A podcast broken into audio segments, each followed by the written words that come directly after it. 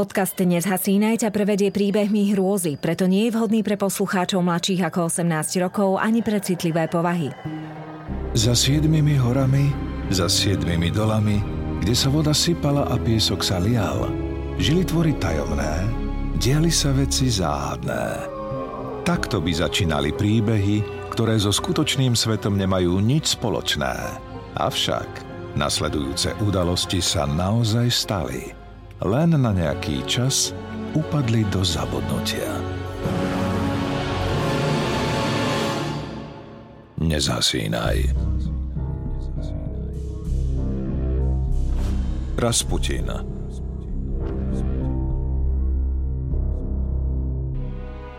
Dejiny neraz prinášajú príbehy osobností, ktoré dokázali strhnúť davy, omámiť vládcov i bežný ľud – často svoju moc zneužívali na plnenie vlastných chorých snov. Boli to charizmatickí manipulátori alebo entity obdarené nadprirodzenými schopnosťami od Boha či diabla. Mystik Rasputin na začiatku 20. storočia pobláznil celé Rusko. Ľudia si o ňom šepkali, že sa nedá zabiť. Toto je príbeh jeho fascinujúceho života a smrti. Teplý letný deň roku 1914. Mestečko Pokrovskoje leží uprostred nekonečných sibírskych lesov. Vznáša sa nad ním smrad konských a ľudských výkalov, opilcov ležiacich vo vlastných zvratkoch a moči. Rasputin prechádza svojim rodiskom so vstýčenou hlavou. Ani priame slnko ho neprinúti skloniť tvár. Sedliaci ho úctivo zdravia a ustupujú mu z cesty – dobre vedia, akú diabolskú moc má. Hovorí sa, že stačí jediný pohľad jeho hypnotických očí a je s vami koniec. Vo vrecku ho hreje telegram od samotnej cárovnej. Prosí ho, aby sa vrátil do Petrohradu.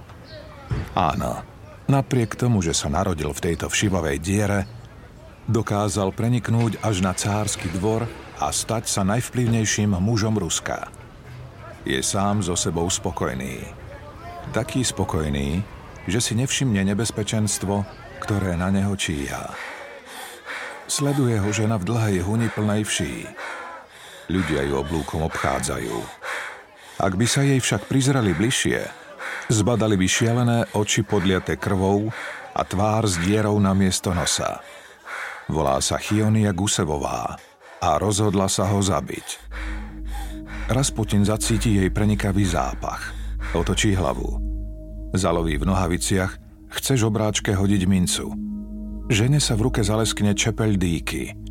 Z celej sily sa zaženie a vrazí mu ju do brucha. Muž pocíti ostrú bolesť. Sklopí zrak. Z brucha mu vypadnú črevá. Zacíti smrad ako na zabíjačke. Padne na kolená. Snaží sa rukami zachytiť vlastné vnútornosti. Tie sa mu však šmíkajú pomedzi prsty. Bolesť mu začína prenikať telom a otupovať ho. Žena máva krvavým nožom a víťaz oslávne reve. Zabila som Antikrista! Rasputin zatvorí oči a odá sa bolesti. Pred očami sa mu odvíja jeho život. Je január roku 1879. Sibírske dedinky sú zavalené snehom. Biela perina milosrdne ukryla všetku špinu a bahno, ostala len ligotavá rozprávka, ktorá vydrží až do apríla. Desaťročný Grigory Jefimovič Novik si odpije z fľaše vodky. Pritiahne si hrubú huňu bližšie k telu. Klepe sa od zimy, ale domov ísť nemôže. Otec má jednu zo svojich nálad a hrozí, že chlapec skončí s monoklom. Vodka ho zahrieva, prúdi žilami a šteklí ho po celom tele. Prevráti oči a v korune stromu zazrie havrana. Ten mu zletí na plece a zakráka do ucha. Pozri, pozri! Grigory posluchne víziu. Oči uprie na stodolu. Zdá sa mu, že v nej kto si je. Vidí akúsi tvár. Na druhý deň sa dedinou nesie chýr, že novikovcom niekto ukradol koňa. Malý Grigory vraj mal vnuknutie a samotný boh mu ukázal tvár zlodeja. K biednému domcu sa hrnú davy pobožných ľudí. Chlapec kľačí v snehu, ruky má zopnuté v modlitbe a hlavu má zohnutú na bok. Vyzerá, ako by čosi pozorne počúval. Dedinčanom sa z toho výjavu tají dých. Vedia, že mládenec je čudák, no doteraz sa z jeho vízií vysmievali. Dnes im však úškrn zamrzol na perách. Chlapcové oči sa v tranze obracajú dovnútra. Jeho telo sa trasie. Z úst mu vychádzajú hrdelné zvuky. Po niekoľkých nekonečných minútach sa vydriape na nohy a silným hlasom prehovorí. Boh mi ukázal zlodeja! Pod rúškom noci preliezol plot a vylomil spráchnivenú závoru na starých vrátach. Z davu sa ozve krik. Akejsi žene sa podlomia kolená. Ostatní dedinčania sa križujú a prosia Boha o milosť. Grigorí pokračuje – Pevným hlasom do detailov opisuje muža, ktorý ukradol koňa. Mal čierny klobúk a výrazne krýval na ľavú nohu. Ukáže sa, že neduživý mládenec má pravdu. Zlodeja, ktorý zodpovedá jeho opisu, chytia vo vedľajšej dedine. Muž sa k zločinu prizná a chlapec vo svojej dedine získa reputáciu čarodejníka a vešca. Grigory sa bujarému životu, sexu a alkoholu začína odávať už v mladom veku. Rúhanie a hrešenie považuje za spôsob, ako sa dostať bližšie k stvoriteľovi. Ožení sa ako 19-ročný a s manželkou Praskoviou splodí tri deti. Priamo v pivnici ich spoločného domu si vybuduje malý chrám, v ktorom usporadúva orgie, počas ktorých súloží s povolnými rolníčkami. Jeho žene to neprekáža. Hrdo hovorí, že jej manžel má dosť pre všetky. Naráža tým na jeho nadrozmerný penis. Ním opantáva všetky ženy, po ktorých zatúži. Sedliačky podliehajú jeho charizme a nátlaku jedna za druhou. Jednej noci príjemne zmorený vodkou a postelnými hrami sa mu prisnie zvláštny sen. Vo vízii ho oslepuje žiara z opulentného kryštálového lustra – Prejde si rukou po tvári. Ucíti dlhú hustú bradu, ktorá mu siaha po hrudník. Oči sa prispôsobia svetlu. Uvedomí si, že sedí na cárskom stolci. Jeho odev je vyšitý zlatými niťami. Skloní hlavu. Pri nohách mu kľačí nádherná žena. Bielou tkaninou mu umýva chodidlá. Postaví sa a vo veľkom zrkadle vykladanom drahými kameňmi zahliadne svoj odraz. Je starší, nohy mu krvácajú od úmorného chodenia. Stal sa z neho vladár celého Ruska. Strhnutím sa prebudí. Sen celkom opantal jeho myseľ. Ešte tej noci si zaumieni, že ho premení na realitu. Vydáva sa na dlhú púť, na ktorej sa chce obrátiť a stať sa mníchom – Oficiálne však do cirkvy nikdy nevstúpi. Na cestách stráví rok. Neskôr hovorí, že viedol dlhé dišputy s Bohom a zvieratami. Vráti sa domov a celkom v protiklade s kresťanskou vierou opäť začne v pivnici usporadúvať sexuálne rituály. Ľudia ho začnú prezývať Rasputin, v preklade zvrhlík.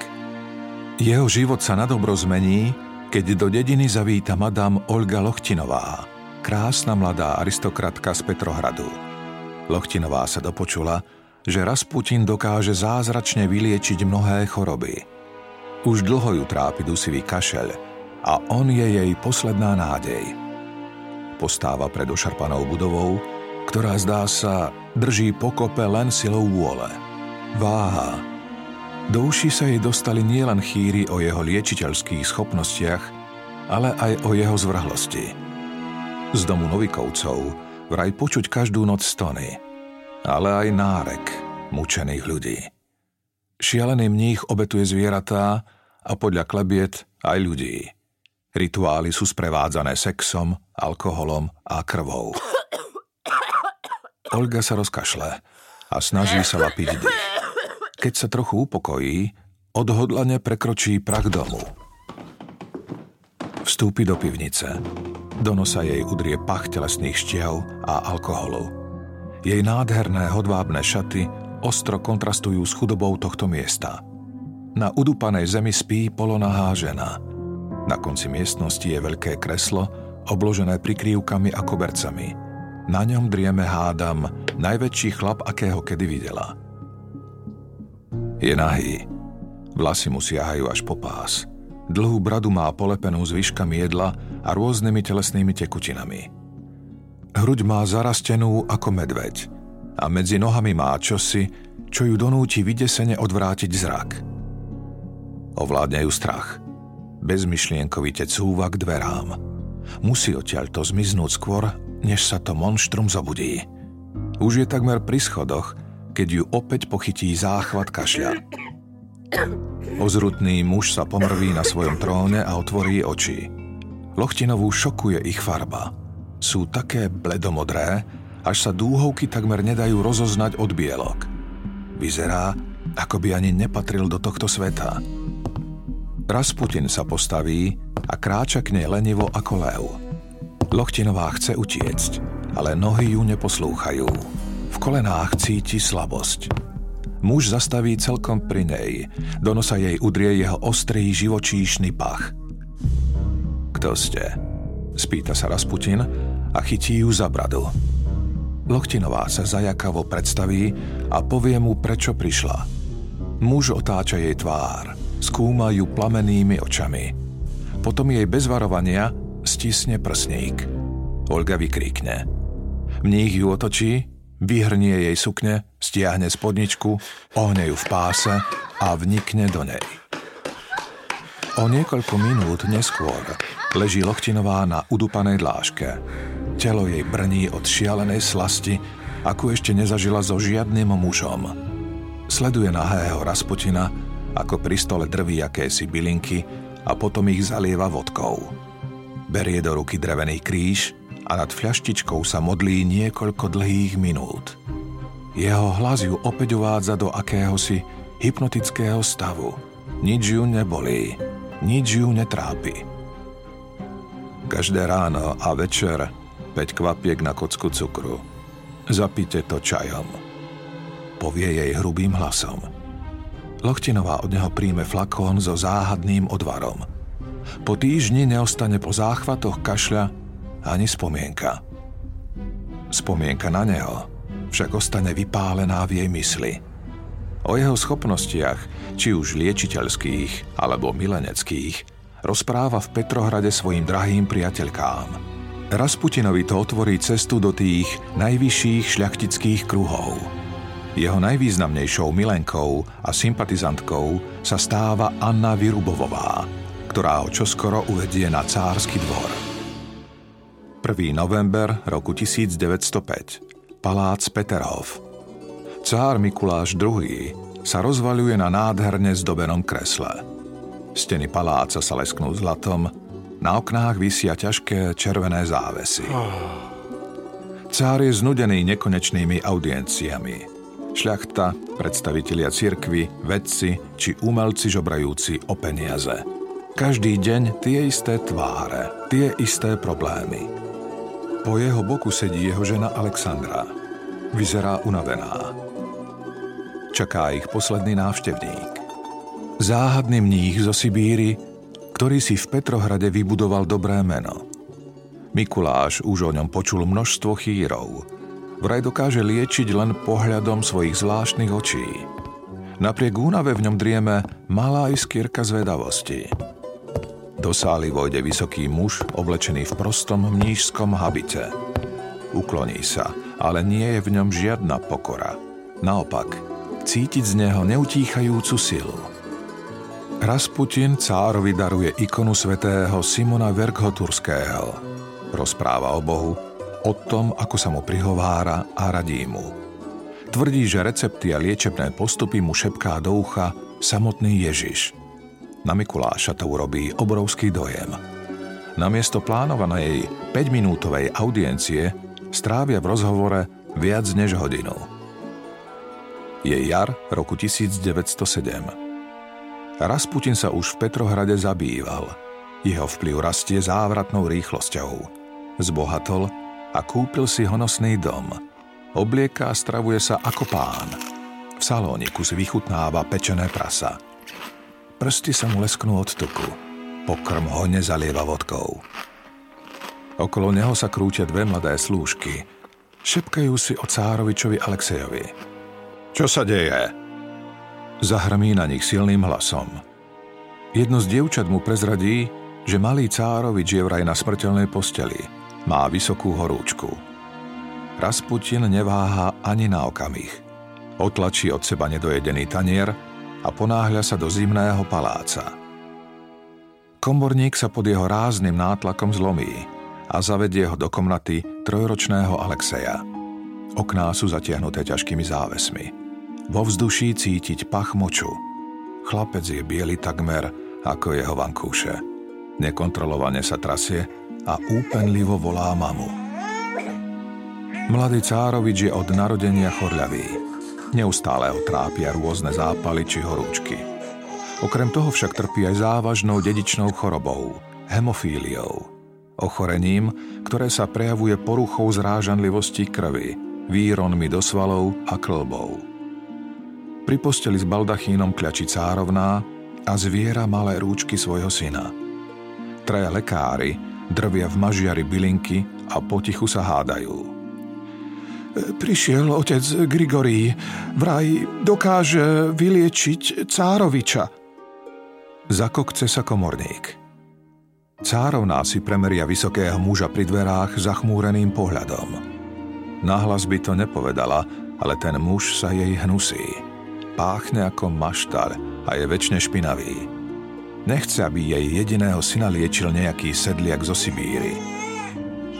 Ale Alexejov zúfalý hlas sa jej zarýva priamo do srdca. Za jeho záchranu by zapredala svoju dušu aj diablovi. Povzdychne si a mníchovi jemne naznačí, že môže podísť bližšie. Rasputin sa pokloní a požiada, aby ustúpila a nechala ho pracovať. Cárovná na podiv poslúchne a usadí sa na zamatový diván pri okne. Mních vyberie z vrecka na kabáci retiasku s pravoslávnym krížom. Pozeraj sa, povie chlapcovi. Alexej uprie uplakané oči na kríž. Rasputin ním hýbe doprava a doľava. Z úst mu vychádzajú slová modlitby.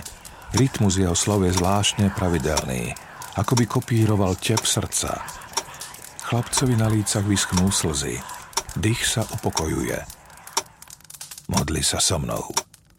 Ďakuj Bohu za to, že ťa zachránil šepne Rasputin. Alexej zopne rúčky a spoločne sa začnú modliť.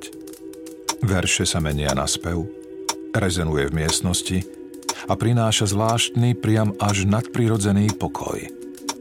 Alexandra hľadí na výjav ako zhypnotizovaná. Aj lekári stíchnú. Rasputin zaklína a celý svet sa podriaďuje jeho vôli. Choroba ustupuje ako by aj ona z neho mala strach. Na druhý deň ráno sa Alexej dokáže postaviť z postele. Teplota mu klesla a zdravie sa mu vrátilo. Teórií o tom, ako sa Rasputinovi podarilo vyliečiť Cároviča, je mnoho. Niektorí tvrdili, že zaúčinkovala hypnotická atmosféra, ktorá vládla počas liečby. Iní boli presvedčení, že Rasputin na Cároviča použil takmer zabudnuté medicínske metódy, ktoré používali sibírsky rolníci. Dodnes nevieme, či mních používal sugestiu alebo rovno hypnózu. Nech už to bolo akokoľvek, po tejto udalosti sa z Rasputina stáva hrdina. Cárska rodina ho príjima do kruhu svojich najbližších a pri každom probléme sa obracia na neho. Je rok 1912. Cárovič Alexej má už 8 rokov. Sedí v koči so svojou mamou. Vracajú sa do zimného paláca. Kolesa narazia na kameň. Cárovná si udrie hlavu do dverí a Cárovič zjačí od bolesti. Ledva dôjdu domov, pretože Alexejovi sa v slabinách začne tvoriť obrovský hematóm. Noha mu fialovie. Lekári mu okamžite predpisujú rôzne lieky – Cárovna posiela poslov za Rasputinom. Tí sa však vracajú s dlhým nosom. Mních nie je v Petrohrade, odišiel na Sibír, do svojej rodnej dedinky. Alexejov stav sa zhoršuje. Už takmer nevníma. Zvíja sa od bolesti, až napokon upadne dom dlôb. Na tretí deň vychádza v novinách jeho nekrológ. Alexandra zmáča papier horkými slzami.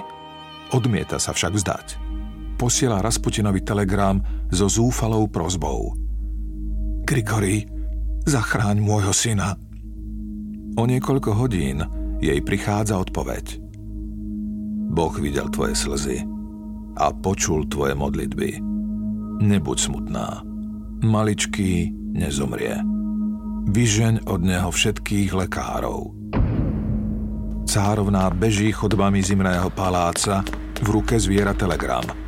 Nezáleží jej na tom, koľko ľudí uvidí v tomto ponižujúcom stave. Rozrazí dvere na synových komnatách. Pri posteli zbadá lekárov, ktorí Alexejovi podávajú acilpirín. Dosť! Zmiznite odtiaľto! Nechajte môjho syna na pokoji! Lekári ju poslúchnú. Izba stíchne.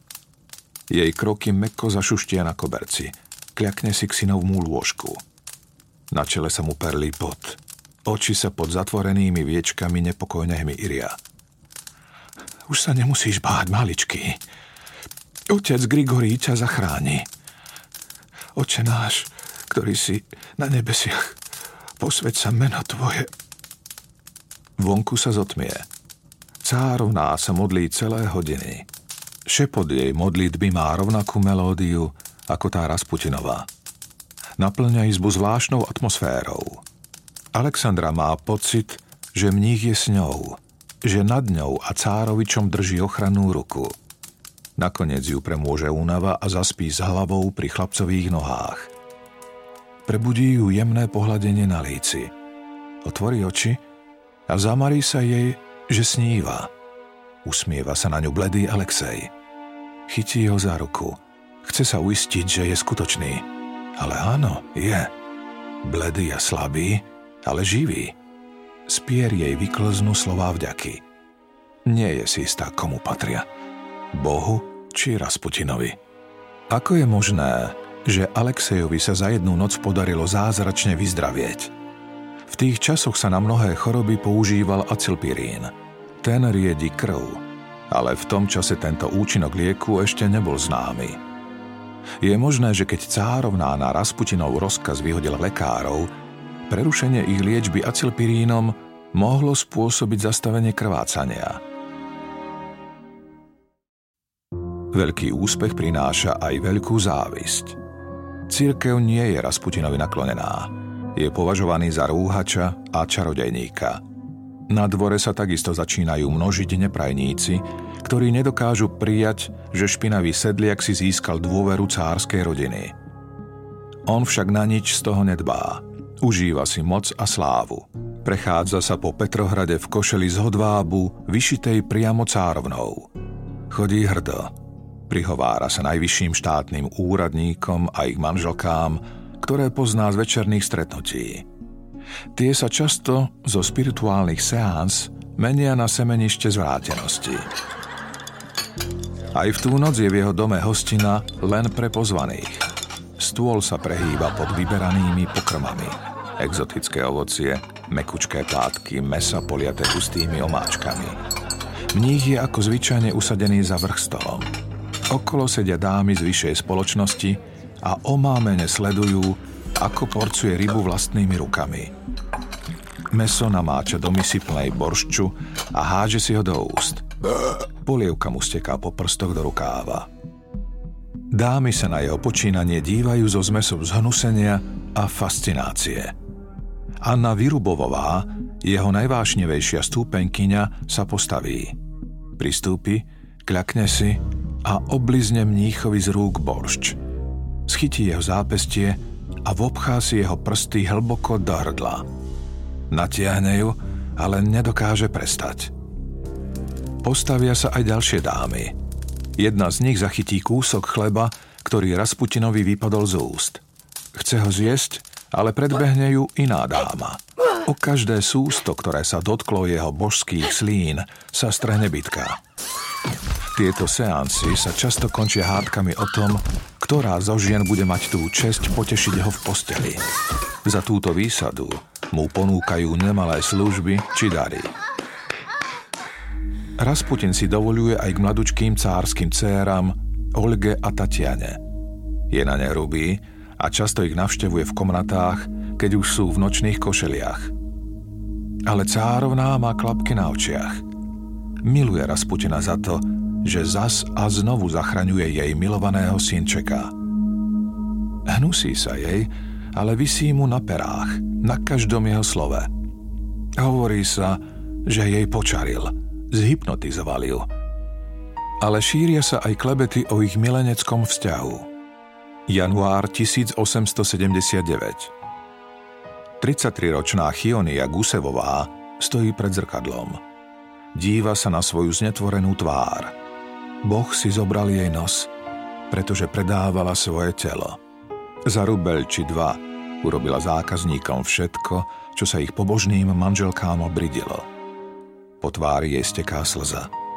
Opakom ruky ju zotrie. V ušiach počuje hlas samotného Boha. Šepká jej, že má vziať nôž a zbaviť Rusko zla.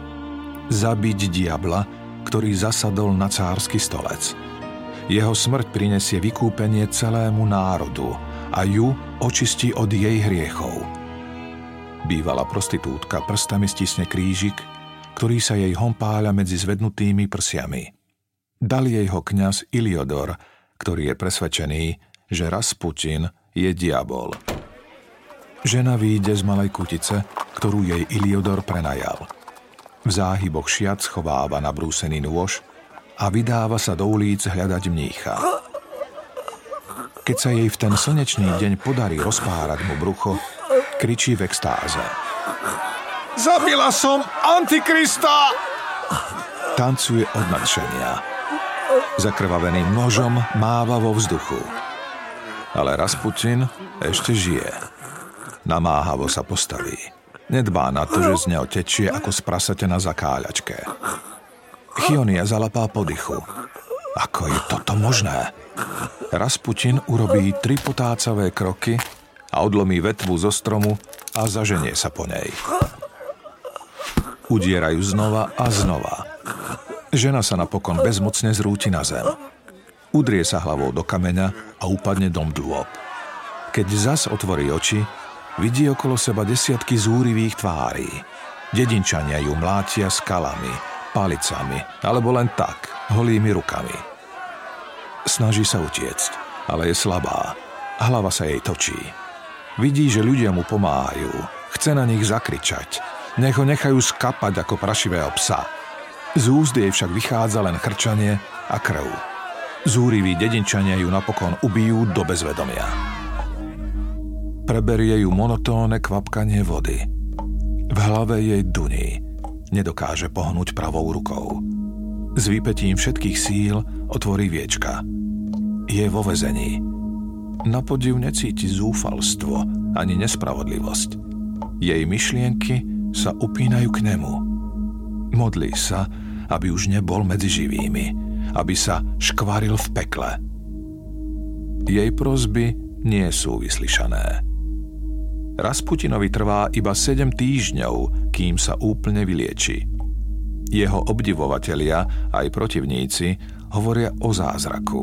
Začínajú sa šíriť klabety, že je nesmrteľný.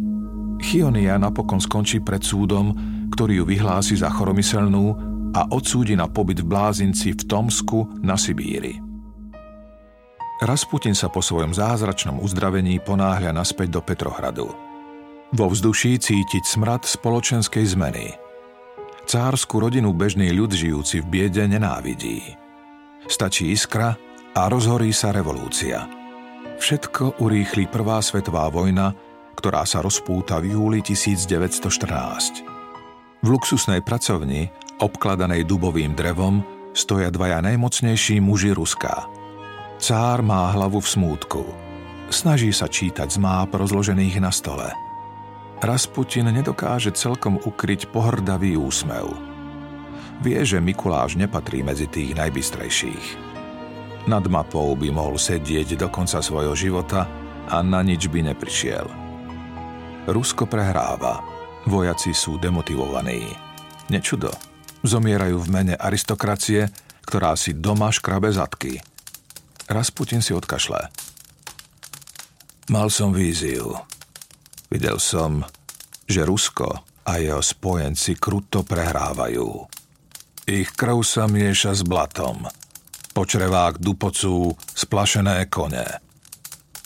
Mikuláš sa horko zasmeje. Nehovoríš mi nič, čo by som nevedel. Videl som, ale aj nádej. Keď vojská uvidia v svojom strede svojho cára, dožil im to vleje nový život. Budú bojovať ako levy a slávne zvíťazia. Cár si prstami zakrúca fúziky. Tie slová ho znepokoja. Zvykol si na život v blahobite, nič iné nepozná. Rasputinové odporúčanie však zároveň lichotí jeho egu. Môže ho neposlúchnuť. O jeho vešteckých schopnostiach si šepká celé Rusko. Ešte v ten deň sa cár rozhodne, že vojsko povedie sám. Vládu prenechá manželke Alexandre. A skrz ňu Rasputin konečne získa všetku mysliteľnú moc. Idylka však netrvá dlho. Rozvrat sa nedá zastaviť. Ruská armáda sa morí s obrovskými stratami na ľudských životoch a prítomnosť Rasputina a Alexandry na výslní len dráždi obyvateľov. Mních je ostro sledovaný. Každý jeho krok sa prepiera v novinách. Na svetlo sveta vychádzajú hriechy jeho minulosti – excesy, orgie či príslušnosť k sekte Chlista. Jeho neprajníci už potichu spriadajú plán, ako ho zniesť zo sveta. V tom čase má Rasputin ďalšiu víziu. Vidí sa, ako kráča hustým lesom. Konáre sa mu zarývajú do kože. Bosé nohy sa vnárajú do mekej pôdy. Konečne príde na akúsi čistinku. Uprostred nej blčí oheň. Kráča k nemu, cíti jeho horúčavu. Uvedomí si, že plamene neoblizujú drevo, ale telá. Celkom na vrchu je mladý Alexej. V nehybných očiach má hrôzu. Pod ním leží jeho mama. Oheň strávil jej honosné šaty a zahryzol sa do bielých prsníkov. Vedľa sa škvaria jej štyri céry – Mária, Olga, Tatiana a Anastázia. Je tam aj cár Mikuláš. Jeho telo sa pomaly mení na popol. Nemôže sa na to dívať. Obchádza oheň. Chce byť čo najskôr preč z tej páľavy. Potom si však všimne ešte jedno telo. Odeté v nížskom habite, s krížom na hrudi. Je to on. Horí. Rasputin sa zobudí v obrovskej posteli s búšením srdca. V lavore si ošpliecha spotenú tvár. Pozrie sa do zrkadla. Vie, že jeho koniec je blízko. Jeho vízie neklamú. Prejde k stolu, namáhavo si sadne a pustí sa do písania. Cítim, že môj život sa skončí pred 1. januárom ak ma zo sveta znesie váš príbuzný. Vy a celá vaša rodina umriete skôr, než sa minú dva roky od mojej smrti. List vloží do obálky. Zapečatí ho. Cár si ho prečíta o niekoľko týždňov neskôr, uprostred bojového poľa. 16. december 1916.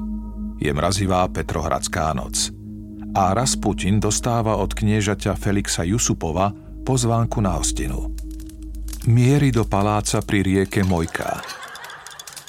Stôl uprostred sa prehýba pod všakovakými pokrmami. Knieža odporúča Rasputinovi skúsiť predovšetkým koláče, vraj sú výnimočné.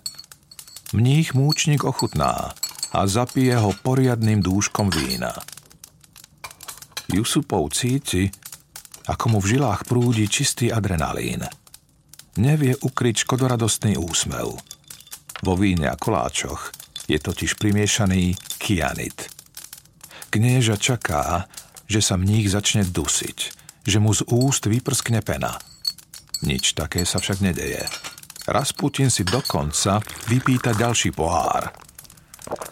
Vzhliadni ku krížu a pomodli sa! Diabol! Vykrikne knieža. Namierí na Rasputina a vystrelí. Mních dostane zásah priamo do hrude. Jeho telo odhodí hlbšie do kresla. Okamžite ochabne. Jusupov sa chce presvedčiť, či je skutočne mŕtvý. Priblíži sa k nemu. Cíti pach moču, ktorý pod seba mních vypustil. Nakloní sa a prstami sa snaží nahmatať puls. V tom Rasputin otvorí oči a vrhne sa celou váhou na preľaknuté knieža. Zvalí ho na zem a zúrivo mu stláča krk. Ty svinia! Sičí Rasputin. Jusupovi vyliezajú oči z jamôk. Rasputin ho napokon pustí a pridržajúci krvavú ranu uteká po schodoch. Nahmatá dvere a vybieha do mrazu. Jusupov sa medzi tým dopotáca k svojim kumpánom. Tí pri pohľade na jeho dobitú tvár prepadnú panike. Je nesmrteľný! Rozkričí sa jeden z nich. Čuž, na to nemáme čas. Ak nám ujde, odvisneme. Zahriakne ho Jusupov. Rasputina sa im podarí dostihnúť priamo pred bránou paláca. Muži ho otiahnu naspäť do pivnice a priviežu pevným lanom ku kreslu. Rasputin je na hranice vedomia. Čo si si pre seba šepká. Znie to ako zaklínadlo. Jusupov ho chce umlčať – do úst mu napchá jeden z otrávených koláčov a ústa mu obviaže šálom. Teraz ukáž svoje kúzla, Rasputin. Ukáž, ako si to robil cárovnej. Ako si jej počaroval. Sú ako otrhnutí z reťaze. Mlátia ho všetkým, čo im príde pod ruky. Nakoniec svoje dielo zakončia tým, že mu odrežú penis. S veľkou škodaradosťou ho nechajú zožrať psovi. Nad ránom už Rasputin nejaví žiadne známky života. Muži ho odvlečú k brehu a tam hodia do zamrznutej rieky Nevy. Keď sa jeho telo o niekoľko dní nájde, lekár skonštatuje, že cársky radca má pľúce plné vody. To znamená jediné.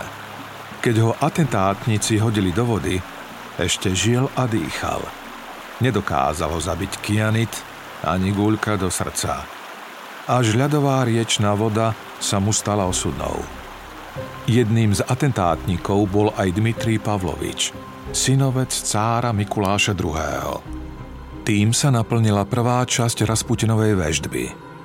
Zabil ho cárov blízky príbuzný. Druhá sa naplnila po 18 mesiacoch od jeho smrti. V júli 1918 celú cárskú rodinu chladnokrvne postrieľali bolševici. Ako prvý zahynul cár. Nasledovali jeho synček Alexej, manželka a ich štyri céry. Týmto brutálnym činom sa skončila éra cárskeho Ruska presne tak, ako Rasputin predpovedal.